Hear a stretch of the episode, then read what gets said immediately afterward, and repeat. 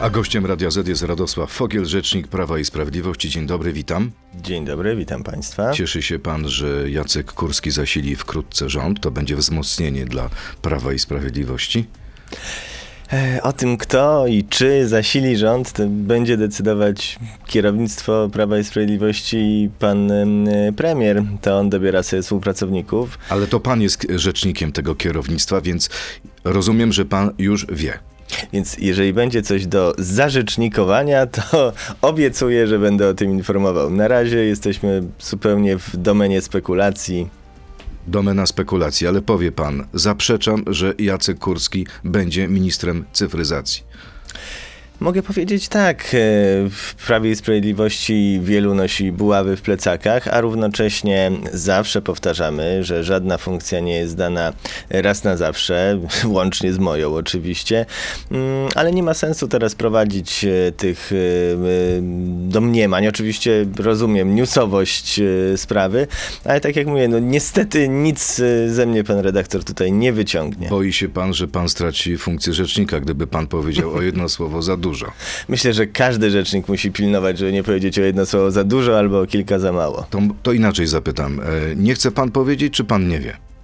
E, żadne decyzje dotyczące zmian w rządzie, dotyczące składu rządu nie zapadły. A wyobraża pan sobie reaktywację zlikwidowanego ministerstwa, resortu cyfryzacji? Mm, warto tutaj powiedzieć, bo akurat jako mm, członek Komisji Cyfryzacji mam na bieżąco podgląd, nie wszyscy o tym wiedzą, że mimo formalnej likwidacji Ministerstwa Cyfryzacji, funkcję, czy, tę, czy, czy, czy odpowiedzialność za ten obszar pełni e, minister Janusz Cieszyński i jest to e, resort, choć nie osobne ministerstwo, bardzo sprawnie i bardzo efektywnie działający. E, dużo, dużo nowatorskich rozwiązań, dużo koniecznych regulacji. Czy... czy Jacek Kurski sprawdziłby się bardziej niż Janusz Cieszyński? Czy dostrzega pan w swoim koledze e, Jacku Kurskim, bo jesteście kolegami, tak? Jesteście w Prawie i Sprawiedliwości. Znamy się zdolności z... poprowadzenia Ministerstwa Cyfryzacji do XXI wieku. Znamy się od lat, nawet zdarzyło mi się być w składzie sądu koleżeńskiego, który kiedyś Jacka Kur dokonywał rozstania Jacka Kurskiego Myślałem, z prawem rozstrzelania. E, aż takich możliwości statutowych nie mamy. E, rozstania Jacka Kurskiego z prawem i sprawiedliwością, co sobie wzajemnie od czasu do czasu wypominamy. E, panie, ale panie pośle, pan zręcznie unika od odpowiedzi na moje pytanie, ale ja pamiętam, że kiedy pojawiła się informacja o dymisji pana prezesa Kurskiego, to pan zatwitował, że wkrótce czekają go ważne za zadania. Czyli pan już coś wiedział. E, wiedziałem i Czy to podtrzymuję, i wiedziałem i to podtrzymuję, że e, Jacek Kurski ze swoimi uzdolnieniami z pewnością zostanie jakoś zagospodarowany w momencie, kiedy skończył swoją misję. No. Widziano ostatnio Jacka Kurskiego, jak wychodził z ulicy Nowogrodzkiej, e, uśmiechnięty od ucha do ucha. Z jakiego powodu? Y, z tego, że właśnie prezes obiecał mu ministerstwo, czy po prostu uścisnął rękę prezesa i był szczęśliwy? Jacek zawsze jest raczej, z tego co wiem, osobą dość optymistycznie nastawioną do życia. No a nie ma nic dziwnego, że spotkał się z prezesem Kaczyńskim. Tam tych spotkań dziennie jest bardzo dużo. A no to kiedy będzie rekonstrukcja w rządzie? Będzie taka rekonstrukcja, mówi się od pewnego czasu, że, że niektórzy ministrowie odejdą, a niektórzy przyjdą, nowi. No tutaj znowu żadnych planów w tym momencie nie ma. Mam wrażenie, że e, rekonstrukcja jest jak wahadło. Regularnie wraca w debacie publicznej, najpierw medialnej, później zaczyna żyć własnym życiem. Oczywiście zawsze mogą się zdarzyć jakieś drobne zmiany w składzie Rady Ministrów, w składzie kierownictw resortów. To jest rzecz naturalna. E, na bieżąco, na bieżąco wszyscy są oceniani, e, ale projektu pod tytułem rekonstrukcja żadnego nie ma. A zmiana premiera? Mówi się o tym, że Mateusz Morawiecki traci wpływy w rządzie, że ma coraz więcej przeciwników. Niektórzy mówią już o tym, że jak dojdzie do rządu Jacek Kurski, to już w ogóle będzie w mniejszości. No tu już budujemy, tu już budujemy konstrukcję spekulacji na spekulacjach.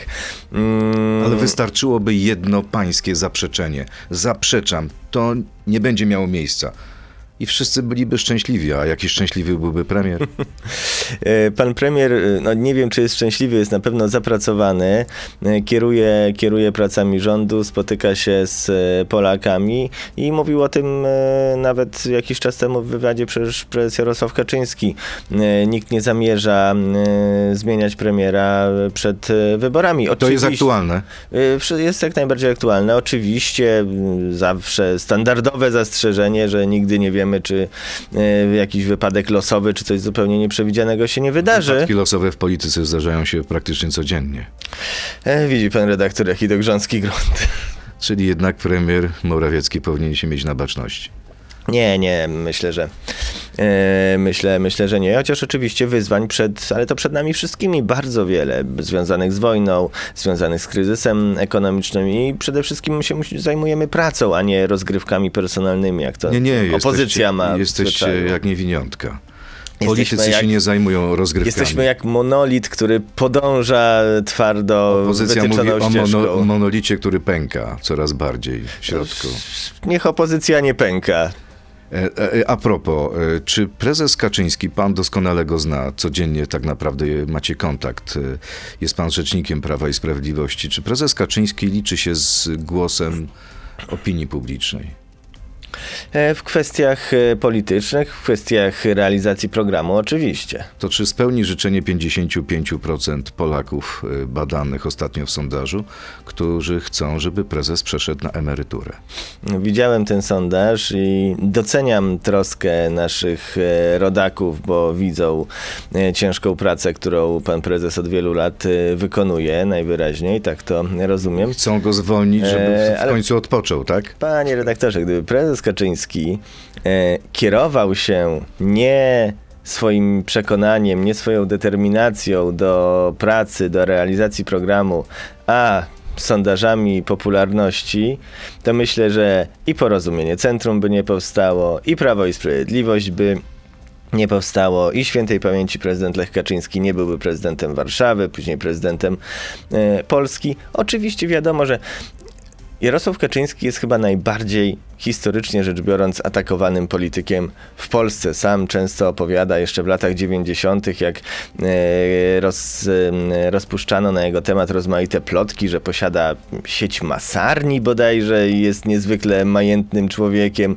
E, i Gdyby Tak. na tym miejscu siedział Donald Tusk, usłyszałbym dokładnie to samo. To ja jestem najbardziej atakowanym człowiekiem w Polsce, zwłaszcza dzisiaj.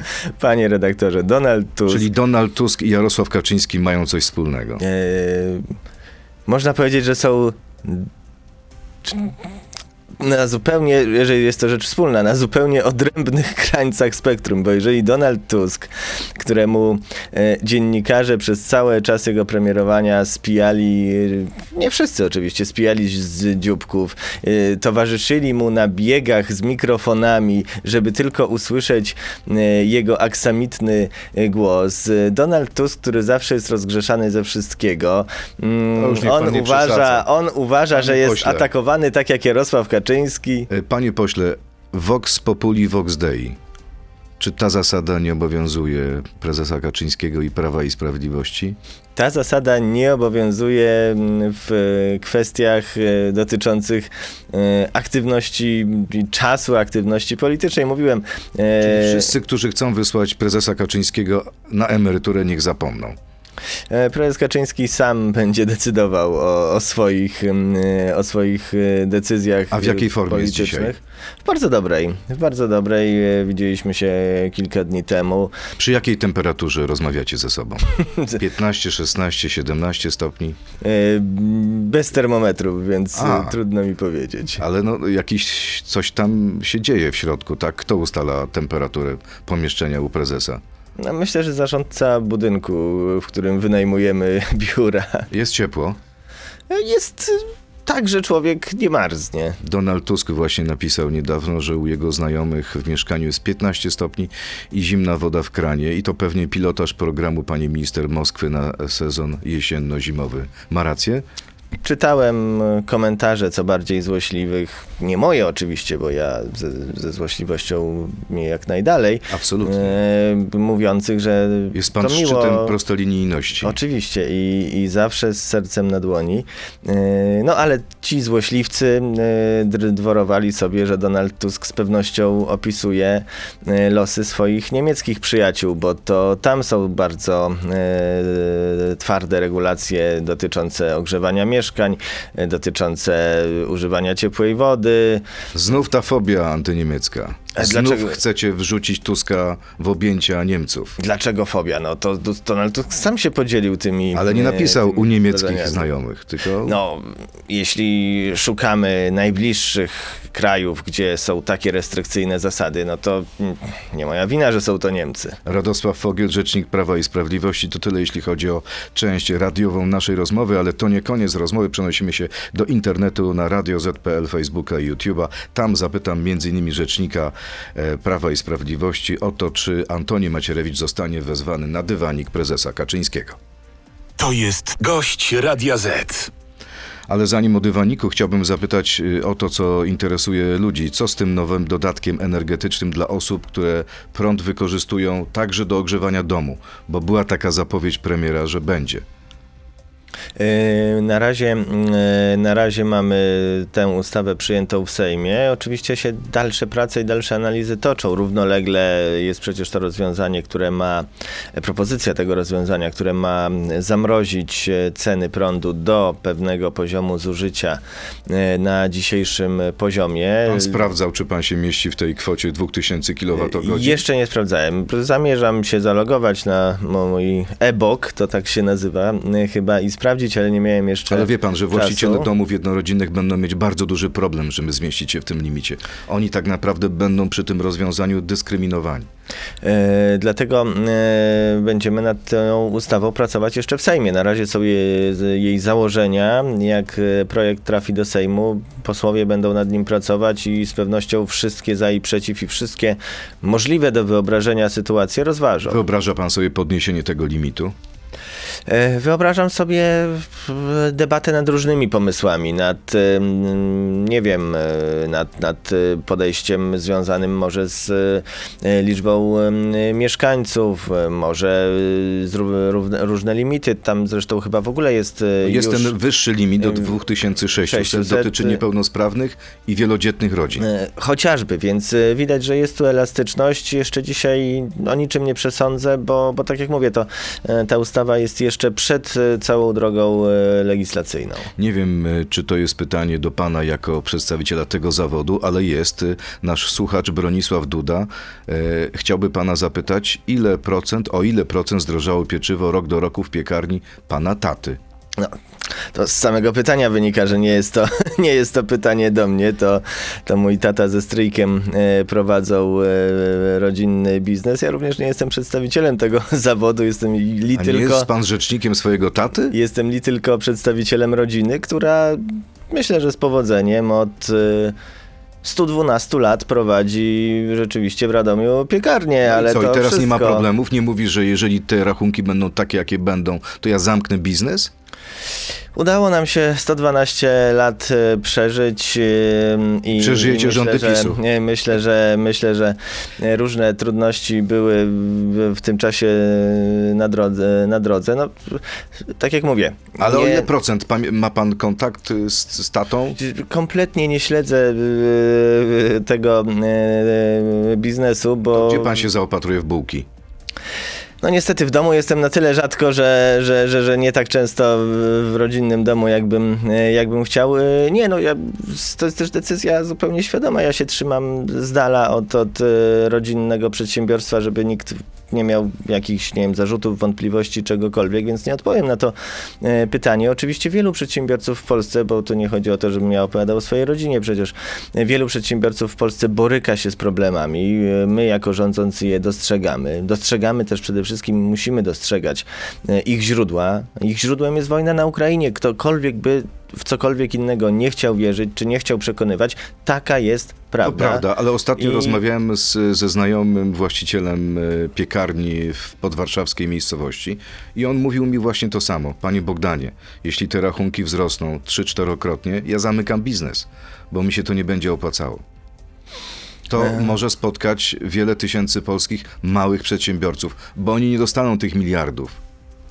E, Tutaj e, jest to domena e, przede wszystkim premiera Sasina, który wielokrotnie też mówił, że opracowuje różne rozwiązania, które mają wspomóc też przedsiębiorców. To ja chyba nie muszę udowadniać, że jeżeli chodzi o Prawo i Sprawiedliwość, my rozumiemy konieczność wspierania biznesów, konieczność zachowywania miejsc pracy, przecież też o tym mowa. No, chociażby w czasie lockdownów pokazaliśmy, w, wprowadzając tarcze, które rzeczywiście uratowały te miejsca pracy. Kolejne pytanie y, od słuchacza, który nazwał się Towarzysz Jasiński. Jak to jest, że gdy Tusk wsadził do Orlenu jednego Ostachowicza, to było wycie i rezygnacja? Gdy PiS traktuje Orlen jako agencję pośrednictwa pracy, to nic się nie dzieje. Pytanie zawiera tezę, która jest e, nieprawdziwa. E, Orlen jest e, jedną ze strategicznych spółek, w których udziały ma Skarb Państwa. Jest spółką, która od kilku lat jest prowadzona, w moim przekonaniu, w sposób wzorowy. Widać to nie tylko po jego wynikach i zaraz zanim tutaj zaczną się komentarze, to powiem, że przecież wielokrotnie sprawozdania finansowe to udowadniały.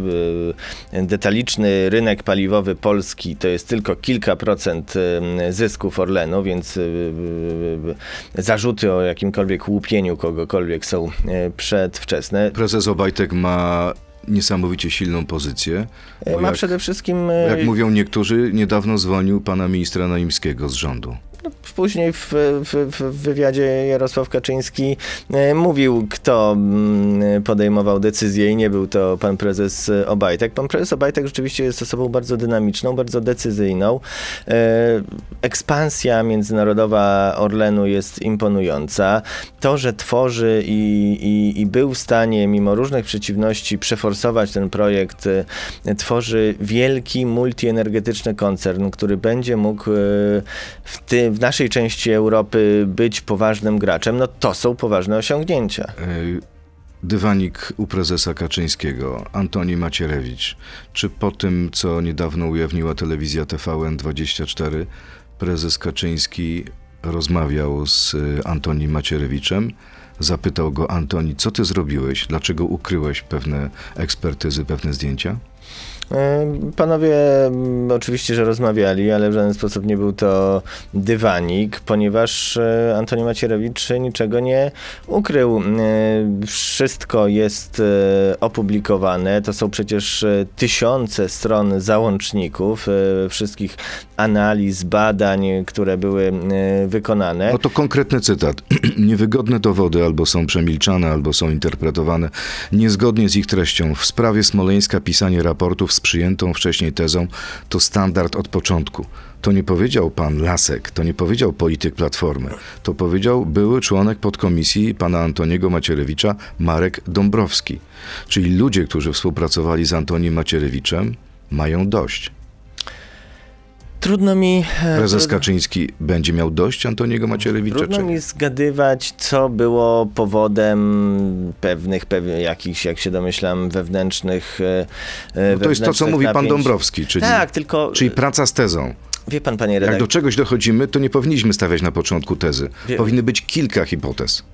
No to y, jest akurat y, kwestia do dyskusji dla, dla, dla y, metodologów y, nauki, czy stawia się tezę, później się weryfikuje albo falsyfikuje mm, i tak dalej, i tak dalej, ale nie w tym rzecz. Y, No jeżeli ktoś jest byłym członkiem komisji, to z jakiegoś powodu tym byłym członkiem jest. Ja nie wiem, czy tam doszło do jakichś nieporozumień, czy mm, kwestie Może nie akceptuje sposobu inne. rządzenia, kierowania tą komisją A przez może ma, Antoniego Macierewicza. A może były zupełnie inne powody, o których y, nie wiemy. No, nie chcę wchodzić w tego A typu... pamięta pan to wystąpienie pani poseł Nowackiej w czasie te, tych obrad Sejmu, takie gwałtowne, dynamiczne, ekspresyjne, e, z takim dużym wyrzutem i tak zastanawiałem się, czy siedząca naprzeciwko niej Małgorzata Wasserman zareaguje. Ona nie zareagowała. Czy to nie jest symptomatyczne, że nie broniła Antoniego Macierewicza?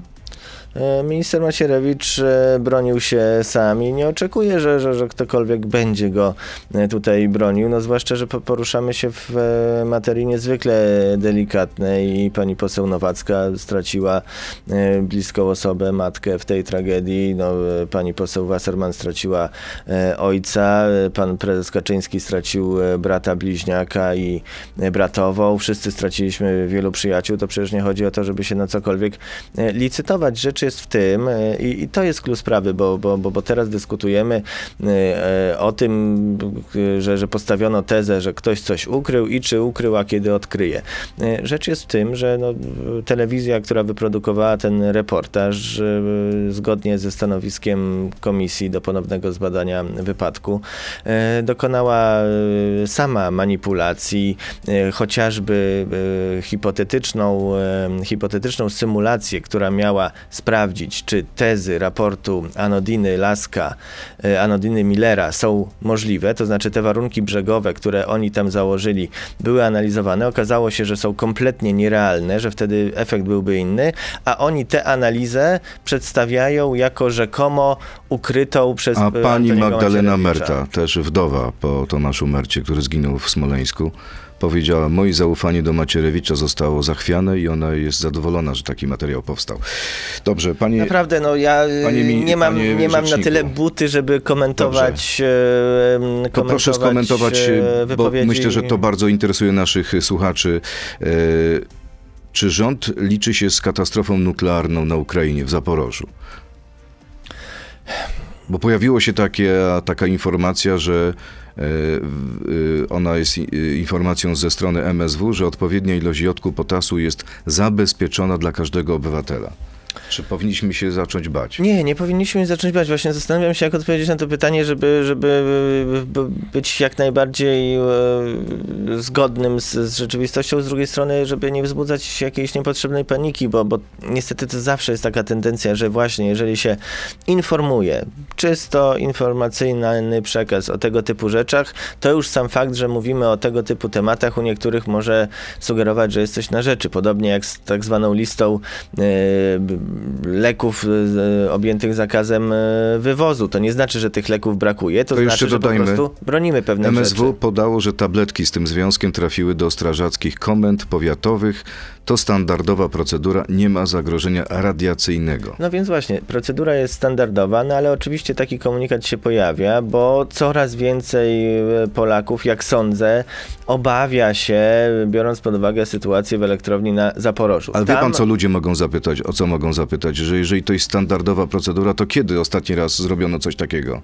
Podobnego. Prawdopodobnie MSW byłoby w stanie podać dokładny harmonogram e, tego typu działań. Po, po- powtarzam raz jeszcze, e, mimo tego, że oczywiście e, medialnie wygląda to e, niepokojąco, no tam są zabezpieczenia. Była misja e, Międzynarodowej Agencji Energii e, Atomowej, e, również polskie służby na bieżąco monitorują e, sytuację, nie ma żadnego zagrożenia. E, Czy premier Morawiecki i komisarz Wojciechowski ze sobą rozmawiają? Mają kontakt? E, Myślę, że regularnie. To jak rozumieć ich sprzeczne komunikaty? Bo z jednej strony pan komisarz Wojciechowski mówi, że jeśli chodzi o Węgry i blokady tych środków, czy zapowiedź blokady, nie ma problemu, a premier Morawiecki mówi, że twardo będziemy sprzeciwiać się decyzjom godzącym w Budapeszt.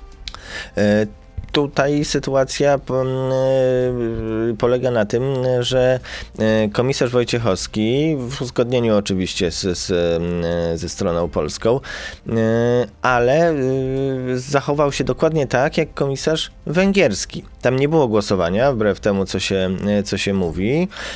I również na prośbę mm, czy y, strony węgierskiej, y, która ma, jak sądzę, pewną strategię rozegrania tego sporu. Nie będę tu wdawał się w, w, w rozważania. Powiedzmy, że chodzi tam y, o elementy korupcji.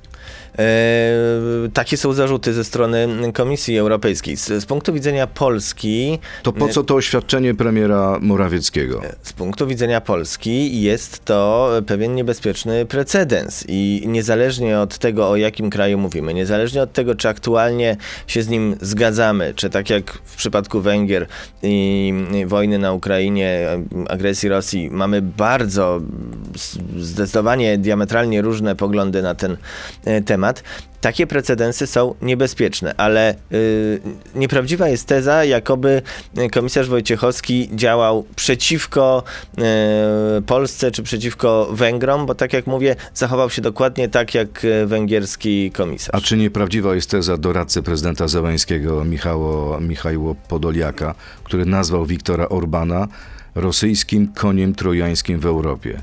E, który dąży do zniszczenia Unii Europejskiej. I teraz jest pytanie, czy my z tym koniem trojańskim powinniśmy współpracować, bo taka deklaracja ze strony i prezesa Kaczyńskiego, i premiera Morawieckiego padła. Widzi pan, no, polityka, zwłaszcza polityka unijna, nigdy nie jest e, czarno-biała i chyba mówiliśmy już po tysiąckroć, że jeśli chodzi o sytuację na Ukrainie, jeśli chodzi o pomoc Ukrainie, jeśli chodzi o podejście do całej sprawy, jesteśmy na absolutnie odrębnych biegunach y, z Węgrami. I można te zmienia, sprawy y, oddzielać? Można machnąć ręką faktu, na to, co Orban myśli na temat mordów na Ukrainie? E, nikt ręką nie machnął. E, Jarosław Kaczyński dość e, mocno się wypowiadał na temat, na temat no, prób ignorowania przez Wiktora Orbana tego, co się tam dzieje. Nie zmienia to faktu, że jeżeli mamy do czynienia z pewnym zamachem na Unię Europejską, zamachem, który miałby doprowadzić do stworzenia jakiegoś superpaństwa, no to ci, którzy akurat tutaj podzielają nasz pogląd, no nasze cele są zbieżne. No, to, to jest rzecz oczywista. To mamy komentarz, który jest komentarzem, praktycznie nie pytaniem Tadeusza Łuczaka, naszego słuchacza, dlaczego polski rząd jest tak skrajny, jeśli chodzi o poparcie dla Węgier. Jeszcze kilka tygodni temu premier mówił o zawieszeniu współpracy z Orbanem, a teraz mówi o, e, o współpracy. Chcecie zjeść ciastko i mieć ciastko? No właśnie nie jest skrajny. Jesteśmy bardzo, bardzo jasno prezentujemy swoją, swoje stanowisko, jeśli chodzi o wszystkie kwestie związane z Ukrainą, rosyjską agresją e, i wojną.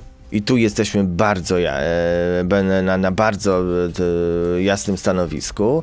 Z drugiej strony, no jeżeli widzimy, że i to niezależnie nie od tego, czego by to, kogo by to dotyczyło, czy Węgier, czy Malty, czy Francji, e, jeżeli one, te kraje byłyby w tym momencie na miejscu Węgier, nasze stanowisko byłoby takie samo, bo uważamy, że przede wszystkim nie można w ten sposób e, pozbawiać krajów członkowskich ich praw e, traktatowych. Kolejne pytanie też nawiązujące do tego, co pan powiedział niedawno, Lemurzasty. Czy pamięta pan swoje chcemy, aby cena cena węgla była w okolicy 800 tysiąca złotych. To było 25 lipca tego roku. Czego nie udało się wam e, zrobić, że nie ma takiej e, ceny? Pytanie Lemurzastego. Nie tylko chcieliśmy, ale zrealizowaliśmy. E, przyjęliśmy za 800 tysięcy złotych. E, przyjęliśmy ustawę, która to umożliwiała. Jednak Ustawa warunkiem, nie sprowadzi węgla sama. Już mówię. Jednak akurat jeśli chodzi o sprowadzanie węgla, to po, po, po, po chwilowym, e, chwilowym rzeczywiście takim momencie, gdzie można było mieć obawy, teraz widzimy, że e, akurat jeśli chodzi o sam, sam fakt istnienia węgla, tak to nazwijmy, zagrożenia, zagrożenia nie ma. Jest zakontraktowane już 70 czy 80% dostaw do grudnia. Mm, tylko ta ustawa i ten, to rozwiązanie, żeby ono działało, wymaga wymagało współpracy e, ze strony, e, ze strony składów węgla, e, ze strony pośredników. No, woli takiej współpracy niestety... Winni są pośrednicy, nie rząd, który nie zapewnił tego węgla, zanim wprowadziliśmy embargo. Ja przypomnę, w jakiej sytuacji wprowadzaliśmy embargo i głosowały za tym wszystkie główne siły polityczne w parlamencie. Ale to rząd odpowiada za to... zapewnienie węgla Oczy... rodakom na zimę, a nie opozycja. Oczywiście, panie redaktorze. Y, I ten węgiel na zimę będzie. Rzeczywiście. Będzie? Y, tak, będzie. I rzeczy... Jest pan pewien? Jestem pewien. Mamy takie informacje. A jak nie będzie? Panie dyrektorze, mamy To informacje ze wszystkich resortów. To jest skomplikowana operacja logistyczna, w której bierze udział, e, biorą udział i spółki Skarbu Państwa, i Agencja Rezerw Materiałowych, e, i e, porty, i PKP Cargo, i tak dalej, i tak dalej. Z kilkunastu już bodajże krajów świata w tym momencie e, ten węgiel e, do nas, do nas trafia albo za chwilę e, trafi. Rzeczywiście problemem jest cena. Tego nikt nie ukrywa i stąd nasze rozwiązania dotyczące dodatków dla, dla użytkowników. To ostatnia cena sprawa. rośnie znowu z powodu wojny. Można zamykać oczy, uważać, że, że, że tego nie ma i krzyczeć e, jak, jak, jak e, zirytowane dziecko, że to wina rządu, to wina rządu. To nie polski rząd wywołał wojnę na Ukrainie. Ale polski rząd y, powinien zagwarantować zabezpieczenie tego węgla. Górnicy na przykład Solidarności mają o to pretensje. Mówią, dlaczego nie kopiemy własnego węgla? Dlaczego sprowadzamy jakiś tam chłam z zagranicy? Ja bardzo chętnie bym e, usłyszał od e, tych górników, e, w jaki sposób ich zdaniem można z dnia na dzień dra, Z dramatycznie dnia na dzień nie, ale na przykład za kilka tygodni, kilka miesięcy można wprowadzić pewne rozwiązanie. Wszystkie, wszystkie informacje, którymi ja dysponuję, mówią, że uruchomienie chociażby nowych złóż czy nowych ścian to jednak jest kwestia wielu miesięcy, jeśli nie lat. Ostatnie pytanie. Kopalnie zwiększają wydobycie. Marcin Kierwiński. E, Eksperci wyliczyli, że e, kanał żeglugowy na Mierzei Wiślanej zwróci się za tysiąc lat. Mieszkańcy Elbląga tego nie dożyją. Czy pan e, może pocieszyć mieszkańców Elbląga? Myślę, że akurat mieszkańców Elbląga i regionu nie trzeba pocieszać, bo oni dawno tak się nie cieszyli, bo przekop przez Mierzeję Wiślaną to było marzenie tego regionu od dawien dawna. Jeszcze w PRL-u były takie plany. Co, Wówczas e, e, e, nie ma w Elblągu sympatyków Platformy? Sympatycy Platformy nie cieszą się? Nawet sympatycy Platformy e, w e, regionie się cieszą. Być może boją się o tym powiedzieć. Ja przypomnę taki Znaczy, boją się kuriozalny... przekazać informację Marcinowi Ale ja przypomnę tak? taki kuriozalny pomnik, zwany pomnikiem Łopaty, kilka lat temu, umieszczony w okolicy przez polityków Platformy Obywatelskiej. Ten pomnik mówił o konieczności przekopu Mierzei Wiślanej. To byli politycy Platformy Obywatelskiej z tego regionu. A Radosław Fogiel, rzecznik Prawa i Sprawiedliwości, był dzisiaj gościem Radia Z. Zobaczymy, czy w tym studiu kiedyś powstanie pomnik z tego powodu. Dziękuję bardzo. Nie sądzę. Dziękuję Dziękuję, państwu, serdecznie. miłego dnia. Miłego dnia. To był gość Radia Z. Słuchaj codziennie w Radio Z i na player radioz.pl.